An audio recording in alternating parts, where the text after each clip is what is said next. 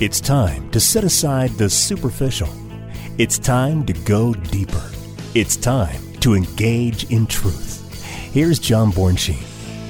Well, hello, everybody. Welcome back to Engage in Truth. This is John Bornschein. I'm the senior pastor of Calvary Fellowship Fountain Valley right here in Colorado Springs.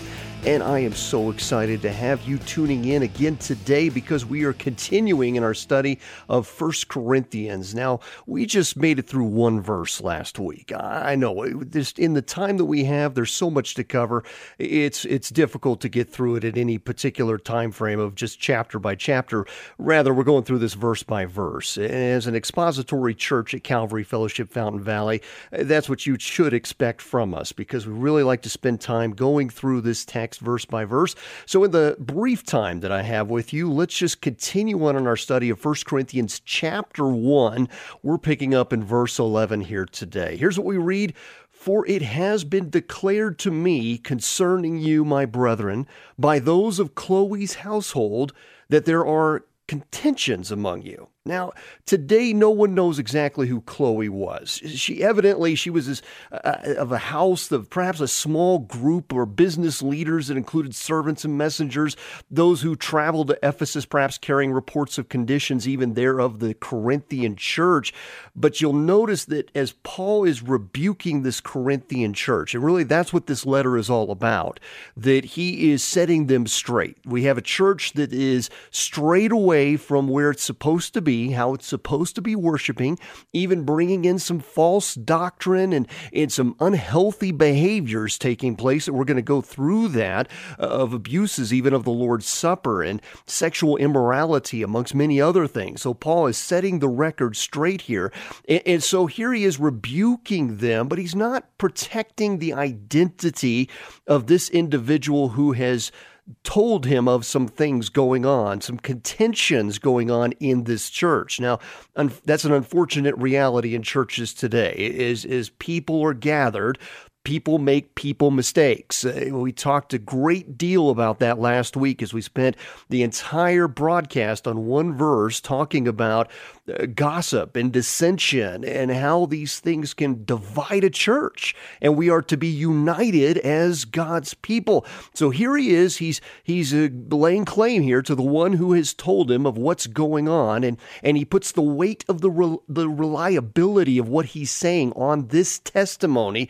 Now we we can only hope or assume that Chloe attempted to address this issue with the brethren, and after failed attempts to see this issue resolved, then she reached out to Paul. That would be how it's instructed to be done in Matthew chapter 18. She would have tried to resolve the matter and since there was no resolution there, she then reaches out to Paul, and, and Paul then feels safe in identifying that Chloe's household is the source of the information here, lest this lead to some retaliation or, or create even further division and amplify the problem.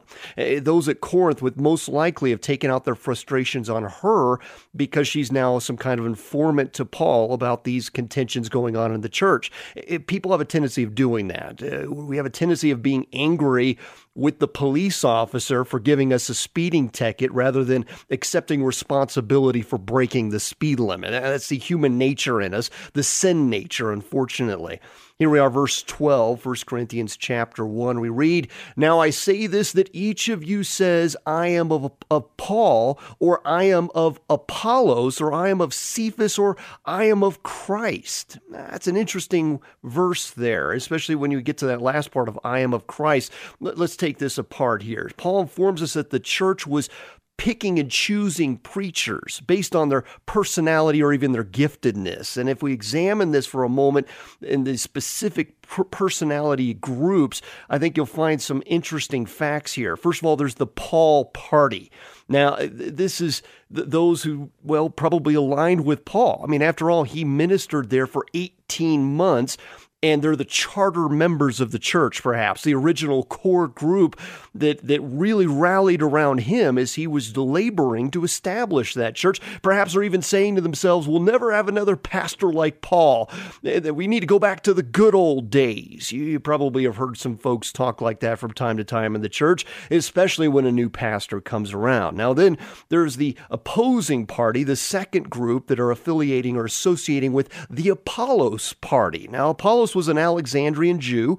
He was an eloquent preacher, a skillful defender of the faith, and apparently the second pastor of the Corinthian church. You go to Acts chapter 18, verses 24 to 28 on that. Now, Apollos was mentored and discipled by Paul, but he had a very different personality and style. In fact, uh, Paul was known as a teacher, while Apollos was known as a gifted preacher. There is a difference. And, and then you have this group that's aligning with the Peter party.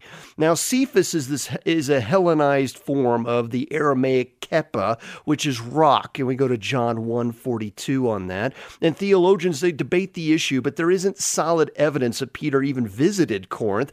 But here his name is thrown around, perhaps because he was well known in the Christian circles everywhere, since he was one of Christ's three closest companions. And and Peter was leading the apostles uh, even to the even the Jews. Many of them would lean to him because he really had a ministry there, and, and early Christians, especially the Jewish believers, uh, Uh, would have stood with him greatly. And I suspect the issue at stake here may have been those who were even leaning towards legalism.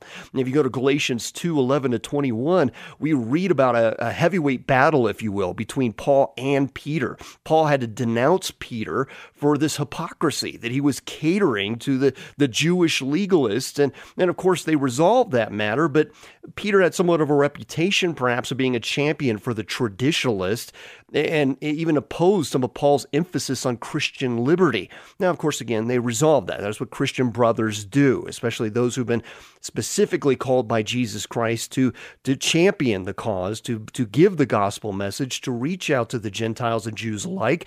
And so we'd expect them to do the mature thing and, and reconcile that issue. And now it's difficult to assess the last party that he addresses here, but he calls it the Christ party. Now, this seems good in an initial glance. Uh, being of the Christ party seems like the only group that any of us should ever be a part of. Yet many theologians, they agree that the reason for its being included here is not due to a commendable behavior. See, there are those who claim to follow Christ and do not follow his commands. You go to Matthew chapter 7, verses 21 to 23 on that, and so they elevate themselves over the leadership that Christ has established in the church. They tend to think of themselves as being of Christ while they categorize the rest as not being of Christ. So the only reason for Paul to mention this group in this sentence related to division is possibly due to the arrogance of this group, of those who call themselves, well, we're of the followers of Christ. We're not going to follow any man. So, this group apparently professed loyalty to no human leader, but boasted of their allegiance to Christ alone.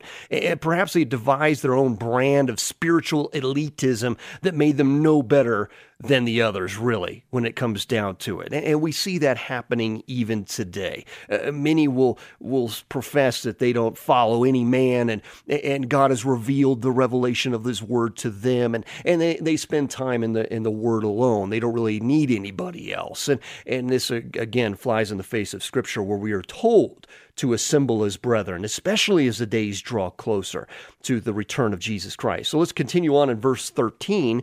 He says, Is Christ divided? Was Paul crucified for you, or were you baptized in the name of Paul? Now, we might ask the similar questions today. I mean, we could just say, just with names that we know today, is Franklin Graham your creator? Is Chuck Swindoll the one who sanctified you? Did Charles Stanley die for your sins? Was it Calvin or Arminius who, who resurrected from the dead for your justification? No, of course not. We should not trust in any man, but in Christ alone. If Christians today, however, place their eyes upon Christ instead of fallible people, there would be a whole lot of Christians filling our churches today. I mean, think about it. Depending on who you read or, or whatever statistic you pick up, there's some 50 to 100 million Christians who don't attend church. They've dropped out of church due to some disappointment or conflict within the church. That's a crying shame. It's a travesty that's rendering the church powerless. He, uh, Paul spends a great deal of time here in Corinthians that we're going to get to talking about the church being the body of Christ. He alludes to this even in Ephesians chapter 5. So it's not that we're to take our gifts and go home, but rather we apply them to the work within the church. I will tell you that being in a church will refine you, it will sharpen you. When you have to spend time with with people. It's going to challenge you a bit. It's going to maybe smooth out some of those rough edges. If you have some social disorders of some sort, maybe you have a hard time talking with people, being around people, even being around people may disagree with you a little bit. Nothing is going to sharpen you like being around other believers in a church. Iron sharpening iron. So we can't exclude ourselves. Rather, we need to be invested in it because we know that God is using us, using it, the church, to strengthen us, to make us better, to sanctify us ultimately as he does his work through the church into the culture today. So, so we take ourselves and others so seriously, but we don't take God seriously at all. In fact, we take God lightly.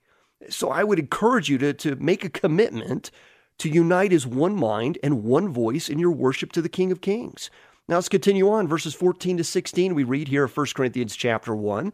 I thank God that I baptized none of you except Crispus and Gaius, lest anyone should say that I had baptized in my own name. Yes, I also baptized the household of Stephanas. Besides, I do not know whether I baptized any other. Now, Crispus was a ruler of the synagogue in which Paul had preached when he first came to Corinth. And we know that from Acts chapter 18, verse 8. And Crispus had, was won to the faith specifically through Paul's teaching. Now, Gaius may be the same person as Titius Justus. And this man was a, a, Gentile convert. He lived next door to the synagogue and opened his home to the church after the Corinthian, the Christian Corinthian church there, uh, before they even had a building, as these Christians were gathering there, that the Christians could no longer even meet in the synagogue. Uh, you know, this this uh, is alluded to in Acts chapter 18, verse 7, and Romans 16, 23. So the members of Stephanas' family, they were the first converts in the Roman Roman province of Achaia, and we go to 1 Corinthians 16 15 on that. So, again, is uh, these individuals that he's highlighting here, Paul's deliberately, he says, did not baptize many of the converts aside from these, so that there would be no question as to whose disciples they were. They were Christ's, okay? They're serving Christ, not Paul. Now, now while the supporting this work, while Paul is doing this great work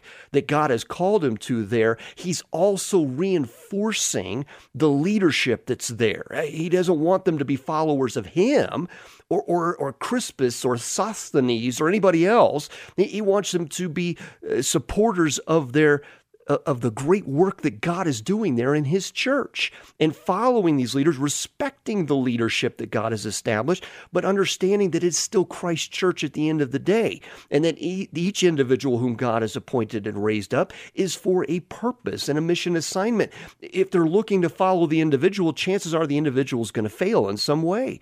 They're going to fall short of the measure that they have established. So if they're always keeping their eyes on Jesus, following the leadership that God has established, they'll understand as a mature believer that God is doing the greater work, even raising up fallible men to do his great work. And that includes women as well. Now, now we go on here, we say Paul or Peter, Acts chapter 10, verse 48, and Jesus, John 4, 1 to 2, they seem to have delegated the responsibility of baptism to others. And it's perhaps for the very reason of ensuring that people were not competing over who baptized them such as like uh, the celebrity following that we have today, where we want to be baptized by a bigger name. It may not be something that you've ever thought of, but certainly can happen in various circles today. Paul believed that baptism was important, but it was valid regardless of whoever, whoever administered it. Uh, okay, so, so here they were following individuals as opposed to understanding the protocols and why they were doing what they were doing in the first place. Somehow they were looking for the seal from the baptizer as opposed to the seal in the Holy Spirit. Now, baptism is very prominent theme eh, eh, throughout this book, and it's mentioned six times here by the Apostle Paul. So we're quick to baptize when this act should be take, shouldn't be taken lightly. Uh, we, we must count the cost of following Jesus, according to Luke 14. 25 to 33. So uh, often we see these sort of large lines of people who are just running up to want to be baptized. And quite clearly, we have to understand what this means of taking up our cross to follow Christ that we understand that we're coming out as a new creation, that we've made a declaration before man and heaven that we follow Jesus Christ and we are to receive then the Holy Spirit, that we are now a temple of the Holy Spirit and therefore should walk accordingly. This is a huge declaration that shouldn't be taken lightly, and Paul certainly understands that. So he wants all the eyes taken off of the baptizer and on the purpose of why we're being baptized. Now, he says in verse 17, For Christ did not send me to baptize, but to preach the gospel, not with wisdom of words, lest the cross of Christ should be made of no effect. Now, Paul's mission was evangelism and raising up churches and church leaders. Baptism is important, but he understood his role and the role of the local leadership and knew how to elevate others, and more importantly, how to elevate the person and work of Christ. So, as we look at this, we, have to be reminded that disunity causes the greatest threat to the survival of the church. If you're prone to gossip, and tend to leave some kind of wake of division behind you. You have to strive now to become part of the solution and not the problem. Everything we do is about Christ Jesus. And if we take our eyes off that important reality, then we lose sight of our mission, and failure is not an option. So let's continue on here in verse 18. He says, For the message of the cross is foolishness to those who are perishing, but to us who are being saved, it is the power of God. Now, that's quite the thematic statement to make there. There are only two categories of people the perishing and the saved. Those who are perishing consider the message of the cross as foolishness. And five times in eight verses, Paul will use the word, form of the word foolishness. And it's interesting here because the noun for this word appears only in the New Testament once here in 1 Corinthians 1 18, 21 23, 214, and 319. It's only here in this section. So, not just one time being used, but only in this particular section of the noun form of this, of foolishness. Okay, not as an adjective. In verse 125, it appears as an adjective, and that occurs in Paul's letter only in 1 Corinthians 125 and 27, chapter 3, verse 18, and 410. But it occurs 36 times in the Septuagint. So I probably don't have to tell you that when we get the English word moron comes from this particular Greek word, okay? So the idea of something that is ridiculous, ignorant, stupid, or contemptible comes from this root word that's used as both an adjective and a noun. Now, if someone were to say to you, you moron, you'd be insulted, and rightfully so. But that's the very word that Paul is using here, and not just once, but five times. So, though the world mocks the cross, Paul is turning the tables on this perspective with the same adjective implied on those who disdain the wisdom of the gospel. Now, there are countless of reasons for why people resist the message of the cross. But to top the list, it's because the cross offends their pride.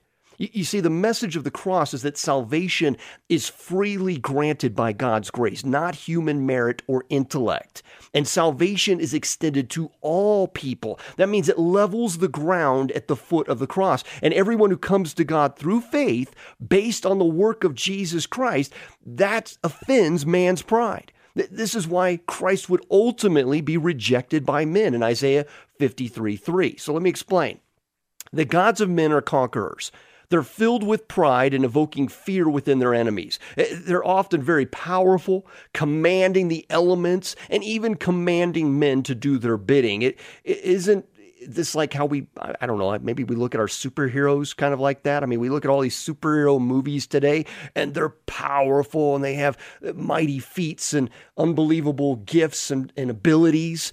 And we seem to be drawn to that. We're drawn to the strength because it makes us feel strong. And so while the cross was the ultimate display of strength, beyond all human comprehension from a God who took on flesh and could have called down 12 legions of angels to strike down all who would have dared laid a finger on the Son of the living God, according to Matthew 26 53. We have to understand that the world won't be able to fathom the power that was under total control by one who was willing to die that we might live. So it's the opposite of our nature. We elevate superheroes, we elevate gods and deities and all these figures throughout all of time and Greek mythology and so forth because of these various gifts and powers, even though they often looked down on men, stomped on men. There was no love for man, it was what man could do for them. And, and yet we see the opposite revealed in Jesus Christ that he would take the ultimate price for us, a, a self sacrificing, agape kind of love, agape that we don't fully understand in humanity. We can't understand 1 Corinthians 13 kind of love without the Holy Spirit. We can't possibly love like that in the flesh. That's a love that comes only from Almighty God. So even Jesus' own followers expected him to bring the Roman Empire to an end and that Israel's rule would be reestablished on the earth. They didn't realize that Genesis chapter 3 verse 15 had just been fulfilled right before their eyes and his reign was not yet to come. That his reign was still forthcoming. He was fulfilling prophecy, over 300 prophecies, all fulfilled in that moment. That was the mission that we might have hope, a life beyond this one that we would live forever with him. There was a greater mission to be accomplished there. So while the unbeliever considers the Christ uh, this cross as utter nonsense, the Christian sees it as the power of God unleashed, something far different for the Christian mindset than the world. It is beyond what the world can understand, and it seems like utter foolishness that it, this, this God would come and die for us. So it, it's the power of God revealed. In other words, our victory and salvation and life can only be attained by way of the cross. And the cross is everything to the Christian. John Stott, he, he shares this brilliant thought. Uh, let me just read this to you. He says, I could never myself believe in God if it were not for the cross. In the real world of pain, how could one worship a God who is immune to it? I turned to that lonely, twisted, tortured figure on the cross, nails through his hands and feet, back lacerated, limbs wrenched, brow bleeding with thorn pricks, mouth dry with intolerable thirst, plunged in God's forsaken darkness. That is the God for me. He set aside his immunity to pain he entered our world of flesh, blood, tears, and death. And, and, these words then provide one of the best arguments for both the existence of God and the power of the cross. And I believe that John Stott was influenced by the very words that were spoken by the Apostle Paul in Hebrews chapter 2, verses 9 to 18 and 415. Let me read those to you. He says, But we see Jesus, who was made a little lower than the angels for the suffering of death, crowned with glory and honor, that he, by the grace of God, might taste death for everyone. For it was fitting for him, for whom all things and by whom all things, in bringing many sons to glory to make the captain of their salvation perfect through sufferings. For both he who sanctifies and those who are being sanctified are all of one, for which reason he is not ashamed to call them brethren. Inasmuch there Inasmuch then as the children have partaken of flesh and blood, he himself likewise shared in the same that through death he might destroy him who had the power of death, that is, the devil, and release those who through fear of death were all their lifetime subject to bondage. For indeed he does not give aid to angels, but he does give aid to the seed of Abraham. Therefore, in all things he had to be made like his brethren, that he might be merciful and a faithful high priest in things pertaining to God to make propitiation for the sins of the people. For in that he himself has suffered, being tempted, he is able to aid those who are tempted. For we do not have a high priest who cannot sympathize with our weaknesses, but who is in all points tempted as we are, yet without sin. So uh, this is we're just getting going here. I mean, this is this is awesome. I hope you've been encouraged already by what we've read. We still have more to cover. We still have 1 Corinthians 19 all the way through the rest of chapter one to cover here. And I hope you would come back next week to tune in. Again, I want to thank you for listening to Engage in Truth. And I want to encourage you that if you are looking for a fellowship of believers to go deep into the Word of God with, then you have found the place that I believe that God wants you to be at Calvary Fellowship Fountain Valley. Uh, go to calvaryfountain.com to learn more. Services are at 10 a.m. on Sundays, and we have small groups throughout the whole week. We would love to worship with you. We'd love to go through the Bible with you to equip you with God's Word as we are told to do in Ephesians chapter 4 to equip the saints for the work of ministry. I hope you've been encouraged listening to Engage in Truth. Again, tune in next week. You can re listen to this broadcast and find the video messages. Learn more at calvaryfountain.com. God bless you.